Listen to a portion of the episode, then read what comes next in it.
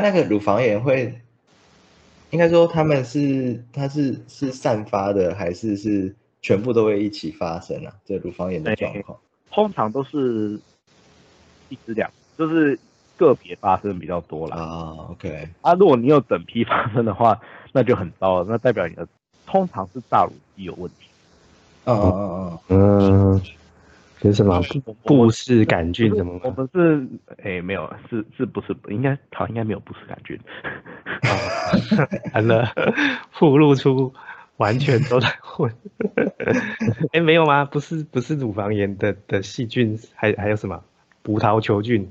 葡萄球菌是总会中吧？但是我那当当然那是那那是会有啦，对，然后。我的意思是说，就是会整批这样，通常都是大乳结婚，因为大乳我们我们自己是，就是我们身为男生是没有挤过奶，但是那个压力是对乳房的伤害是有的，就是嗯，就是你如果榨乳机的压力出问题的时候，它可能漏漏气或什么的，就是压力是有问题的时候，会造成整批的，就是牛脂乳房受损，然后就会乳房炎。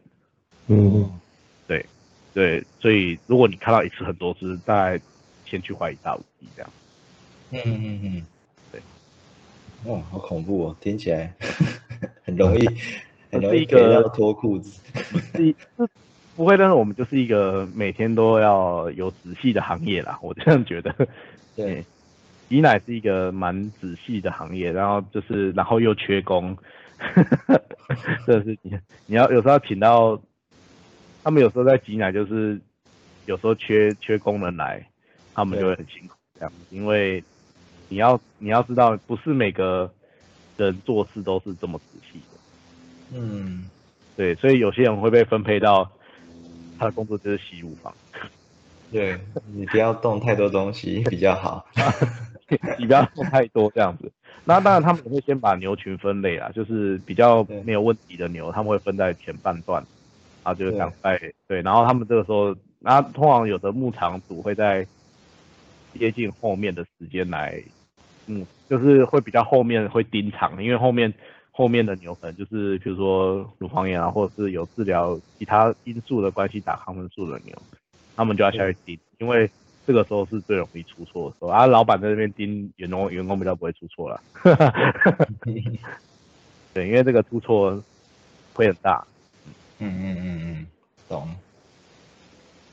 嗯，那你所以你现在平常你们是有一个工作室的感觉？嗯，这样说好了，我们是一个动物医院。哦，呃，就是我们公司，我在我算是就是在动物医院上班嘛，只是我们的场地是在户外的这样子，然后没有在打卡。啊，嗯。因为特别到去办公室打卡，好像很浪费时间这样子。那我们有一个办公室没有做，但是我们办公室就是放一些器材啊，还有显微镜什么的，还有验血 DBC 的机器这样。对，OK，不要检验室的感觉。对对对对对，然后所以我们基本上工作的场地就跟办公室没有什么关系这样子。对。嗯，好的。但应该你们大部分检验的器具都是吸带式的吧？嗯，这样说好了，我说说我一天的工作好了。那我们就是早上，然后我们大概五点多，五点五点可能五五十那边就会起来做，就会起来做那个。我们因为牧场现在都有，我们有一我们有做所谓的包月的制度啦。那就是我们会帮他做牧场的人工受精，然后资料的管理，然后认检，就是检查他们怀孕，然后还有一些就是不发情的牛的处理这样。那我们就是每天早上的话，我们都会用远端连线去连到他们的电脑或者他们一些 app 去看今天有什么牛资发情，因为现在都是你应该知道小米就是像。Apple Watch 啊什么的，小米手环这样，就是现在牛也是大部分都有挂这个，可能是挂在脚上，可能是挂在耳朵上这样，然后是会侦测他们一整天的活动量。那牛在发情的时候，它就会有比较高的活动量，因为它会去骑其他牛。对，就是荷尔蒙的关系，就是它会有，还有公牛的行为这样，虽然是母牛，但是它会下沉，对，它的活动量就会上升。那上升的话就是发情嘛，那我们就会记不起我的统计资料，那我们就是每天早上五点五十左右就会去看，然后看完以后，我们就是大概在六点之前大概都会看完。那看完以后，我们就会安排工作嘛，譬如说今天有 A、B、C、D 五场好了，那我就会安排说有，因为依照牧场的远近的关系，或者是它挤奶时间结束的关系，我会有不同的，就是按按照顺序这样子，我会去做人工受精这样子。嗯，那当然也会做产后的检查，就是因为母牛会，母牛是因为生产完以后它才会产奶嘛。那所以一定会有，就像人生产完以后就会有恶露啊什么的，就是这是一个必经的过程嘛。那我们就是要去检查它的恶露有没有有没有干净啊。所以干净是说，它它如果有东西排出来，但是如果不是什么恶臭的或什么，那还算是 OK。那如果它状况排出来的恶露，或者是他的子宫或者他发发烧什么的，我们就要给他治疗这样。那我们就是 routine 的工作就是做人工受精跟。这个所谓的产后的检查这样子，然后这是那做完以后呢，可能有时候会有一些看诊，那你有一些好发的疾病嘛，当然我们一般来讲就是产后当然容易有子宫炎，然后因为它有产奶的关系，那有些调节不好的牛会有低血钙，嗯嗯嗯嗯，那再久一点的话，它比如说它吃的不太好，那我怎么会有红病？然后有的还会有第四位异位，这是比较常见的疾病对，是大概都跟产后的状况比较有关系这样。我知道低血钙是那个乳热嘛。对，没错。然后就是就是这样，所以说它产后我们一般来讲，如果你产前有做一些调整的话，其实乳热并不是那么容易发生的，但是。在乳热算是好好诊断的，因为你会看到有只牛就是 倒在那边，居然还倒在那边这样子。对对，但是就我觉得这是不常见的，你不要说不常见，它算是一种常见疾病，但是不是一个每天都会发生的事情。因为如果每天都发生的话，这个牧场很难经营下去啊。对，常见的不常见的事这样子。对，就是哦，就是哦，我们可以。看到这是一个哦会有的疾病啊，那不是一个就是固定一定会发生的事情这样子。对，然后就是那个子宫炎嘛，子宫炎那是加减会有啦，不会每一次都有。就是如果每只都有子宫炎的话，牛的种族应该早要灭绝了。懂。对，那再就是红病的话就是。怎么说？就是牛在它，因为它可能因为各种因素导致于它不太想吃或什么的时候，它有人发烧啊，不太想吃啊，或者是低血钙会引起它不太想吃什么的，就是这些因素导致它采食量下降的时候，牛的身体会去大量运用它原本储藏在体内的脂肪，那就是湿疹课本上面的脂肪，酮酸血症。呃，这个丙酮是个废物，对，就是其实就就是它如果去代谢大量的代谢脂肪的时候，就会有酮病这样子。那这个时候大部分我们会给它点滴治疗啦，就是对，我们就是其实我们在做完早上的人工受精跟产后检查后，其实我们就是可能会依照不同牧场，它可能会打电话叫有生病的牛这样。分去做诊断这样，啊，然后就是我们一般来讲，我们点滴就是一个工作这样，对，然后我们点滴，我们因为小动物用几 G 啊？顶多二十二十二就对啊，二十二吧。你说上上那个软针吗？四 G 啊？那你再说一次？四 G 四四 G 四十四。二十四，我想四 G，我想四 G 是什么？网络。我都用十四 G 在滴这样子，因为因为这是我们能够买到的最大的针了。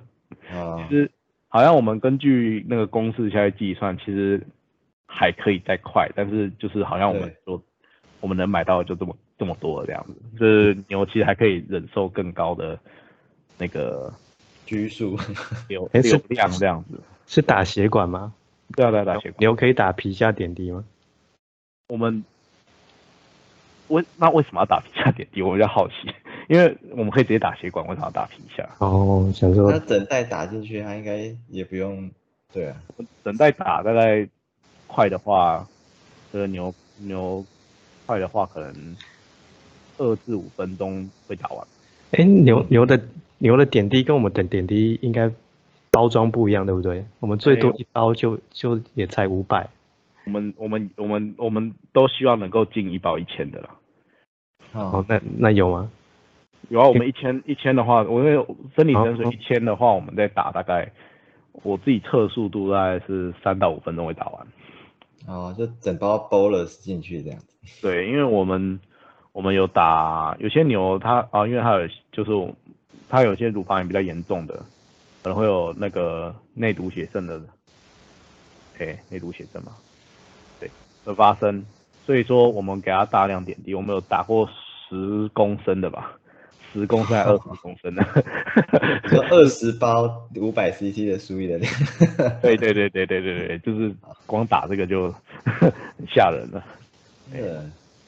所以我们就是什么都是放大化这样子，让我想到，嗯记得我实习的时候刚去牧场，因为我上一个实习单位是小动物医院，然后下一个去的地方是牧场，然后就听到牧场老板说：“你帮我抽三十 CC 的药来。”然后三十 CC，因为我前一天前一个在动物医院实习，我好像都三 CC 哎，三十 CC 是什么东西？零点三 CC，对，三十 CC，我没有听错这样子。然后我说真的吗？三十吗？他说对啊，三十啊。对，是是真的是是用量是真的差很多啦。对体型差太多了，对啊，我们牛应该最最基本也五百五百五起吧，我觉得。超重，对啊，小牛小牛就小牛生出来就四十几啦。但好像很多，呃，应该说牛好发的病好像就真的蛮蛮不一样的，嗯，啊我觉得好发的病就是我刚刚提的那些都算是相对常见常见，哦，常见与诊断的这样，因为对那第四位异位就是手术嘛，所以我们站着开这样。其实牛在手术大部分都是站着，包含剖腹产。对超强的，哦，这样说好了，它的生命力是真的很强大。对，我们上次有有有访谈那个马的马的兽医，然后他们他们就说跟牛比起来，马真的超逊。啊，对啊，他就说什么马马只要手有一点痛痛的，它就不是站不起来之类的，就反正跟牛很不，就是牛是非常有韧性啊，它就是真的很有有手都伸进它的肚子里那边掏，它也就站在那边吃草这样。哦，对，我们这算是常见常见的行为了啦。对啊，那我比较比较特别的是，因为讲生命力强大，我就想到我以前有看到一个 case，因为他去做那个屠宰的时候才发现的，因为我我诊断不出来，知道吗？我最后是屠宰的时候去检查他的屠体，他的肾脏死大概有胎那个，他的肾脏大概有四颗篮球那么大，他这样还是活着，你知道吗？超好讲。我记得你以前跟我讲过一个，呃，有一个母牛，好像好像是不是也是图检的时候发现，其实它有一个死胎卡在阴道里，还是什么的？哦，那个是没有，那是活着的，那不是死的。是我有一次啊检查的时候，他他死胎在肚子里面可能一个多月吧，然后就一直 一直扯排一一股一直都排出那个碎骨片，嗯，然后就是对，然后真的很臭，那真的很惊人的臭，对，然后他还是吃的好好的，这个牛真的是没看起来没怎样。对，然后就很臭而已，这样子，真的是牛的那个那个那个叫什么，生命力真的是很强大，这样子。真的太猛了。对然后常见的工作，另外一些比较有趣的应该是助产吧。我觉得助产是一个蛮蛮多变化的。对，嗯，助产我一般来讲，我遇过比较有意思的 case，应该算是只有屁股的吧。只有屁股是吗？就是他只有屁股出来，哎好，真的，你说脚都在往前这样子，对对对对对，呃，这种 这种那怎么办？哇，这种这种姿势不是，就把不是就把那个牛给肢解掉吗？是吗？它是活的，啊啊啊！那不是哎嗯，只能想办法塞回去。哦伸进去，然后把另外两只后脚掏出来。对，那是牛很大嘛，所以我的手有时候手伸进去伸到底还是勾不太到这样子。有时候就觉得说，如果自己的手再多了十公分就好了这样。对，那是没有那么容易啊。对嗯嗯嗯我之前遇过一个 case，他的 也是只有屁股，但是他更严重，他不是，他脚是后脚是全往前伸的。我那个时候跟我们一个实习生，身高一百九，然后我们两个一人出一只手，我出右手，他出左手，然后背靠背，然后就是去推，然后我一边推他一边拉，这样把他拉出来，这样真的是 蛮蛮有蛮有意思的。对真的，我那个手真的是勾不到，我真的是靠他的手。对我，我给他但他们活下来就也就就就更有意思，就是就哇，呃这种助产其实困难的，不太会，不不见得会死亡啊。我们通常助产遇到会死亡的，有时候是已经被生太久了，觉得他们牧场的员工或者是老板生比较久，然后才才叫叫这样。对，有有时候是这样，不是都是这样，啊有的是本来就死在里面了。对他们发现啊是掉的状况这样。但其了实我也不晓得算不算多诶，因为我们我们会接到助产，就是牧场那边生不出来，来换对到这样。我觉得他们没办法自己处理这样子，对，因为其实大部分牛会自己生，嗯嗯嗯，对，就不太需要管它这样。那偶尔偶尔会有双胞胎，哦，酷哦，双胞胎可能就偶尔啦，不是，但也不算也不算不常见。我觉得大概就像人人的差不多吧。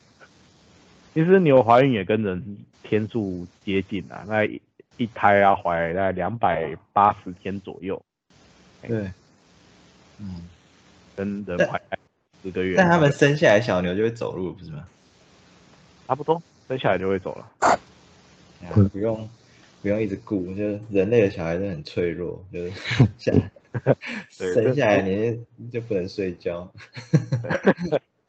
对生下来，生下来，生下来，生下来就可以走了。啊，嗯讲到这个就要提一下那个，我觉得我们有一些影片啊，就是网络上剪辑的，在攻击说就是养殖乳牛这个产业，有时候真的很瞎啦。他们就说什么小牛一生下来就被妈跟被迫跟妈妈分开。其实有时候看那影片，他们都会拍一些就是牛在奔跑，然后对着你叫这样子。嗯，的画面嘛，就如果以我自己来看的话，我觉得那根本就是牛在发情发情的影片，那根本就不是，他们只是 看图说故事，他们把那个就是其实根本就自己解读这样，对，就就是对，他也不是自己解读，他们是故意把牛在对着你叫的画面，把它剪辑在那个小牛出生的画面后面这样子，然后好像哦。像妈妈在对着你叫，但其实我们现场工作，它其实其实妈妈有的母性好的，你靠近它，它会想要逗你，但是哦，也一阵子而已这样。啊，但是其实很有蛮多的，甚至生完小牛，它就它就回去吃它的草，它也不想理你。对，然后我们大部分，但我们一般来讲，我们比较好的做法是，我们会把母牛扣起来，然后把小牛移到它前面的草的地方，让它一面吃草一面舔。这是我们一般比较推荐的做法。嗯嗯嗯，对所以其实也没有所谓的，就是生完就把它分离啊什么的。其实其实其实不会，但是我们会把它分离到扣头外面，因为毕竟我们还是有遇到一些小牛生出来就被妈妈踩断脚被，踩到，嗯嗯嗯那个真的是真的是没救，因为他那个如果踩到踩到大腿骨，我们有以前有遇过一只真的是踩到大腿骨，然后剧组很认真的送去小动物医院打骨钉什么的，嗯，真的，真真的去做这样，然后嗯隔天回来他还是死亡这样子，是他已经他好像里面那个聘用到最最大根的吧，然后就是才刚刚好哎、哎，可是而且他他以后会长很大哎，那个，对啊。意，思是那个好像是啊，老板还是愿意试试看这样。啊，所以就就试了嘛，因为因为那个那个是我们看，我们我们检查后，我们觉得是大腿的头哦。这样，嗯。那真的是最后还是没有没有成功了，对。嗯嗯嗯。蛮希望他成功。所以一般牛牛骨折还是可以手术吗？因为我一般如果他他骨折，如果是断在就是我们一般来讲说的所谓小腿那边胫骨那边的话，就是打石膏就可以了。哦，对啊，他感觉吹一吹气它就会好了吧？就是 吹吹气是有点夸张啊，但是但是打石膏是蛮有用的哦。，我以为这种，我以为这种这么大型的动物，它可能没有办法很好的负重，现在就跟马一样，只要骨折就几乎就站不太起来。诶是牛欸我我我刚说，这个这个这个是有道理，就是你如果成牛的话是没办法，哦，就是我讲的是小牛跟所谓的女牛，女牛就是比较还没有，对，可能可能我觉得可能六个月零、六个月、七个月再上去，我觉得可能就有一定的困难了，因为我们的哦。材料可能没有办法支撑它的体重。嗯，对，因为我们是用玻璃纤维的那个绷带打，嗯嗯嗯，哦哼对，那个打是蛮硬的，但是在体重再上去真的有限啊。嗯。对，嗯，重点是体重。真的，对啊，哎，牛是不是不太会长肿瘤啊？呃，牛不太会长肿瘤，因为因为年份的关系吧。哦我嗯，不急长大就不是这样说好了，因为你有淋巴白血病，哦，淋巴白血病的话，这个也是病毒的，对不对？是吗？对对，它会它会有那个肿瘤样的那个病变，这个算是会遇到的。嗯，是幼幼牛幼牛发生吗？不会，它其实通常你要到手可以感觉到的话，大概都要成牛了啦。其实哦，对，因为其实有的肿瘤你是手摸进去说满肚子这什么东西这样子。那个哦因为淋巴白血病跟淋巴的组织的扩散还是有关系，它会主要集中在那些位置，对嗯嗯，所以那个嗯会长得很很多这样子。嗯嗯嗯，但是我觉得嗯这样说好了，有的有的有感染，但是他没有实际上症状的，就这样放着放着就过了这样。对，然后放到有一天它诶忽然变严重了这样。就就淘汰掉这样子嘛。对，而且这种淘汰当然没什么价格这样，因为它它可能会会有蛮多地方受到影响，因为其实图解那边会割掉蛮多他们觉得不行的东西这样子。好有有问题，他就就不会送出来。对，嗯，对啊，我以为我以为，哎，但应该是少见吧？我以为这种体型很大的动物，那个什么 P 五十三基因应该很强。我觉得是那个吧，就是只有淋巴白血病会有这种，不然如果一般的肿瘤，我倒是应该说这样好了，我也没有特别去化验啦。但是我也觉得一般的肿瘤好像没什么，没有没有没有其他的那种就没有太多相关的对，因为毕竟有很多牛大概在五年左右，一场一个剧的场不一样嘛，有的因为像我有些场它还是 有些牛十岁了还哦。还在这样子，然后有些有些场比较差的，就是它的育成就是它的那个状况比较多的，它有的牛可能活大概三岁之前会被淘汰吧。嗯，是因为产产量下降，所以淘有时候汰掉。是有时候是生病的关系，嗯，或者就比较容易生病这样。这个因为这个因素太多了，我也很难嗯一下子去去叙述这样，因为毕竟毕竟每个厂有每个厂不一样的状况，这样。对嗯对对，理诶那解我那我也好奇，如果是如果他们生出来的是是公牛，那会怎么处理啊？公牛有会卖给公牛场，那会做肉牛。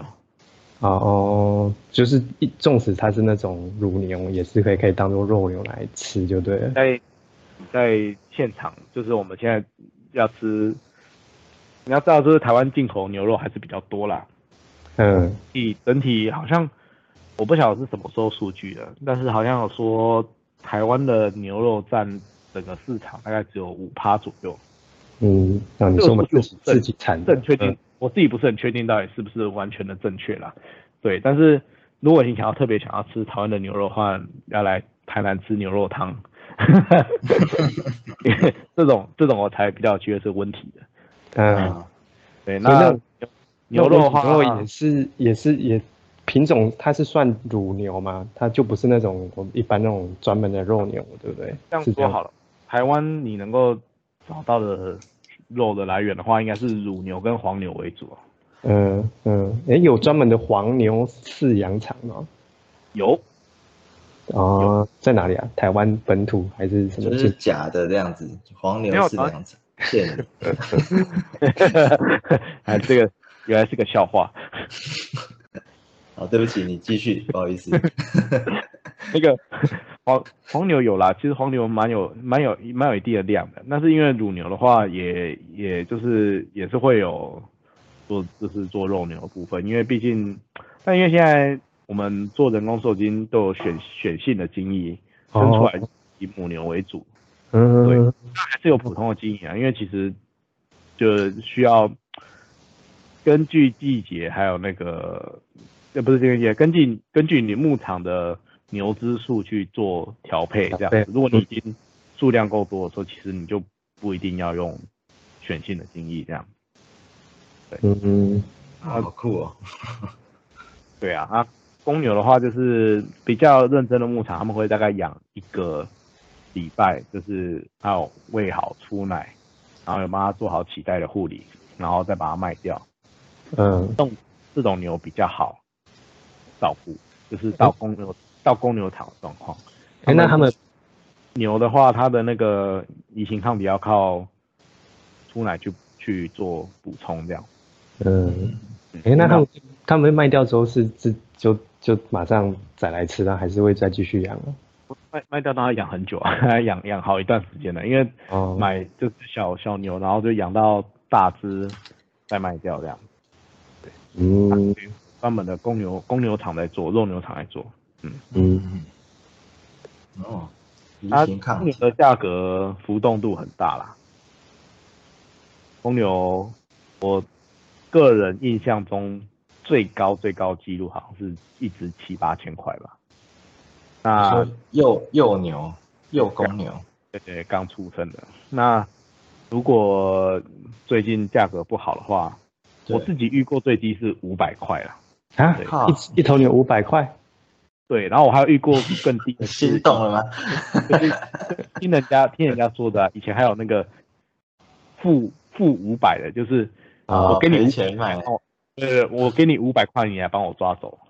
啊，对，就是那种还有负的这样子啊，负有没有负到一千我不知道，但是真的是这价格的差距是很大的。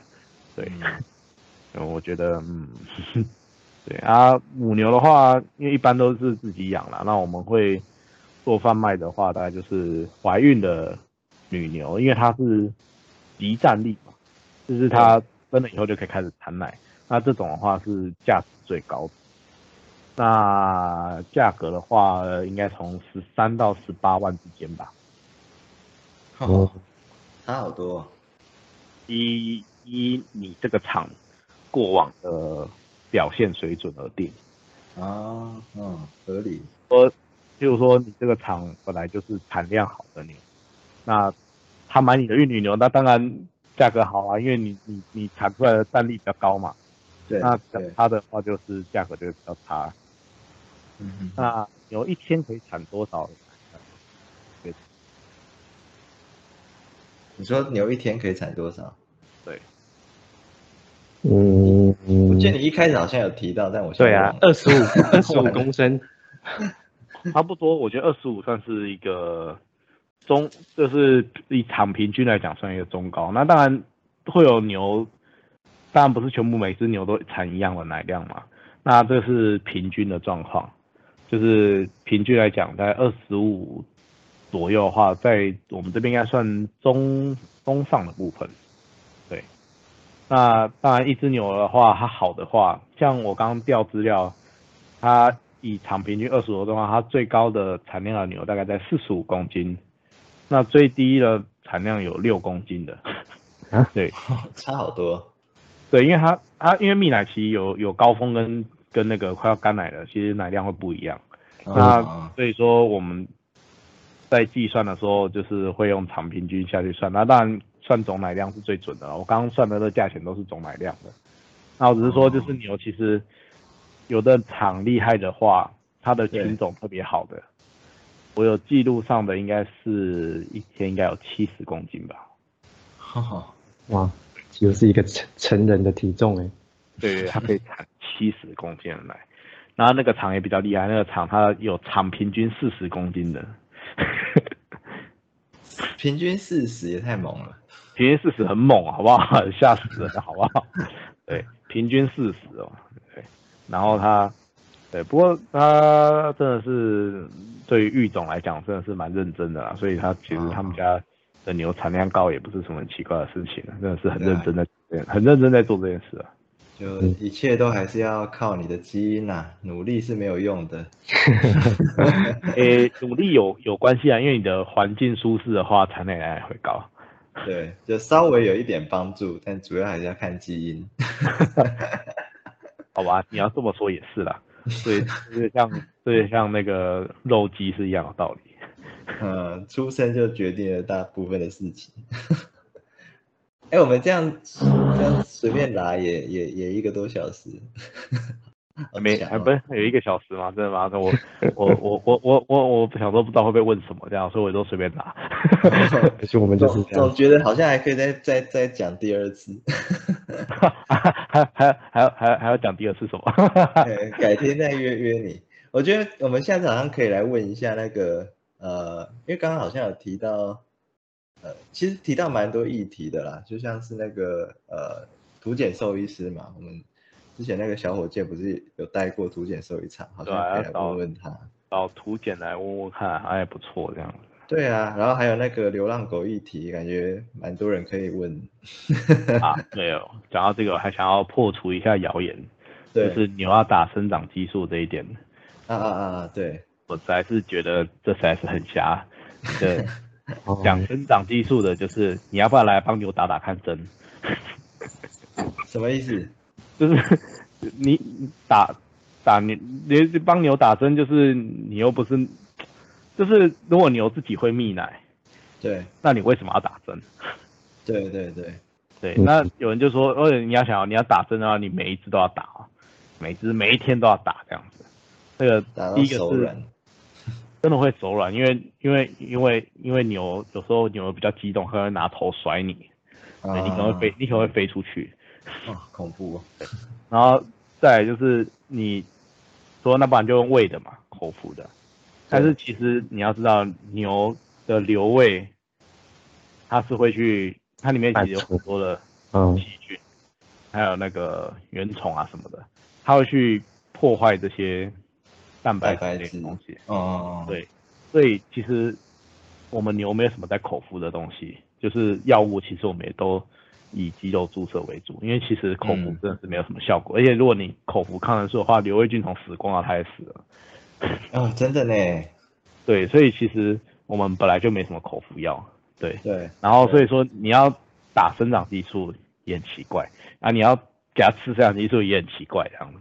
对真的，而且而且我觉得，我觉得有一个很奇怪的点，就是生长激素到底是什么？就是就 就生长激素这个东西又不会促进它产奶，是会应该是泌乳素或催产他们要素之类的。对他们或者是要或者是要打这个，我们有对了，他们应该是要讲泌乳素什么的，哦就，是对我刚刚讲说，因为我我刚我刚刚看到我我我我写写的时候，可能没有啊没有没有对看那样。我的对，然后我的意思说就是要打生产泌奶这件事情真的是，其实啊重点就在于乳就是像人一样，就是生完才会有产奶这样，对，所以说它对对必须要有怀孕才会有产奶这样。因为它自己体内就会自己分泌了，干嘛要？对那就是这就会啊，当然就是后面就会扯到就是所谓的我们来说养殖啊，你怎么会让他就是持续的就是怀孕这样子？对，那当然这是基于你如果是一个经济产业啦，这是一个没有办法改变的事情这样。嗯嗯嗯嗯，对，但是觉得啊怎么说呢？就是如果是这样的话，你就是都什么都不要吃好了。对，这牵扯的事情太多了，好像对啊，因为因为你如果一点点因，为你如果如果你你在你的生活中的开销，你只想要花到这样的话，那各方面的东西，工厂式的生产是必要的，不管是、嗯嗯，不管是什么东西。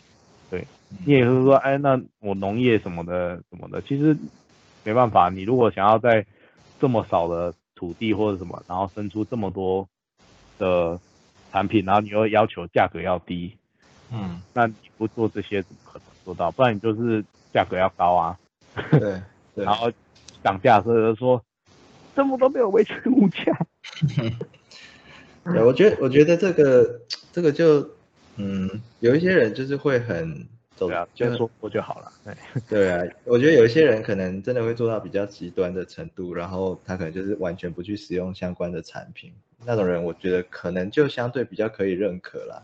啊，但那种这种爱心自助餐的那种，对，对啊，那就那个就有动物一样。对啊，这个就有比较比较难让人认同这样子。尤其是食物的部分。我觉得食物的话，台湾就这么小，而且我觉得嗯，对养牛产业来讲，我觉得是这样的，我们都已经是一个岛国了，如果你不能维持一些粮食自给率，其实是很危险的。